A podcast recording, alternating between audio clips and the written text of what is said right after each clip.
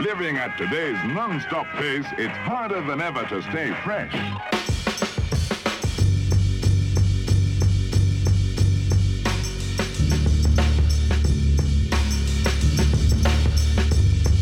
Grab your Bibles. Joshua 1, verse 8. And also 2 Timothy chapter 3, verses 14 through 17. Do not let this book of the law depart from your mouth.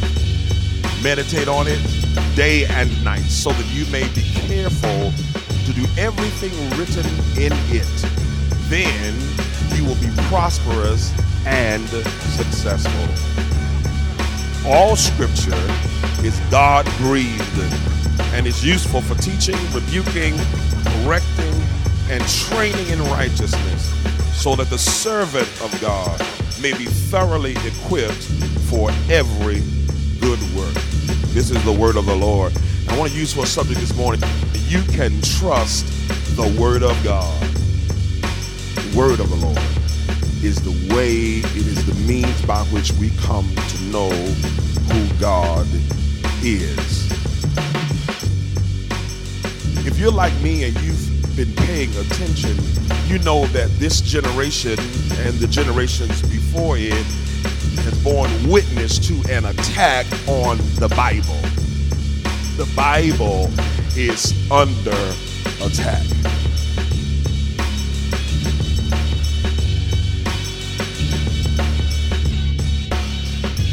It's attacked for being archaic and irrelevant. And so people want to know what does the Bible have to say that is meaningful in our time. The church now, often in our quest to be accepted by the society, we have diminished the authority of the word have diminished the authority of the scriptures. And in order that we might seem to be more open minded and more affirming of the world, we have forsaken, in many cases, the scriptures that are plain and clear. And the problem is that if the society has rejected the Bible and if the church wants to diminish the Bible, then we are ultimately left to our own devices. And it would be as it was in the days of the judges, where every man did what they thought was right in their own eyes. I want somebody to know you can trust the Word of God. I want to talk to you about, about uh, a couple of, of, of issues that, that I've noticed, and this has been on my heart for several weeks now. This here is a subtle attack of the devil. We are deceived by appearances.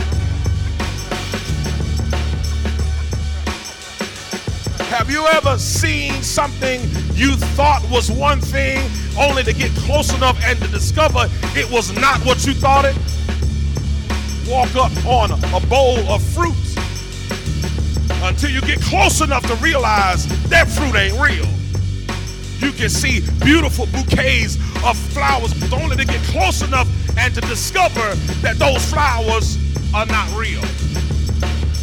The fig tree in Matthew chapter uh, 21 is cursed by Jesus because it appears to be fruitful, but it is not. Deceived by appearances.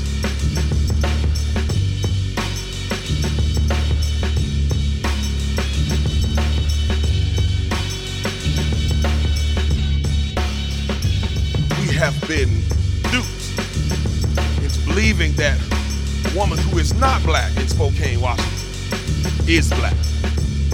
Is not black. Woman who is not black but was appearing to be black.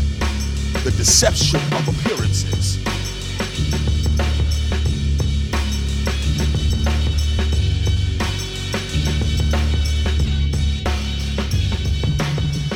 I'm not gonna make any particular commentary on Bruce slash Caitlyn Jenner except to say there is deception in appearance. That if God made you a man biologically, you can make changes physiologically in order to appear to be something you are not.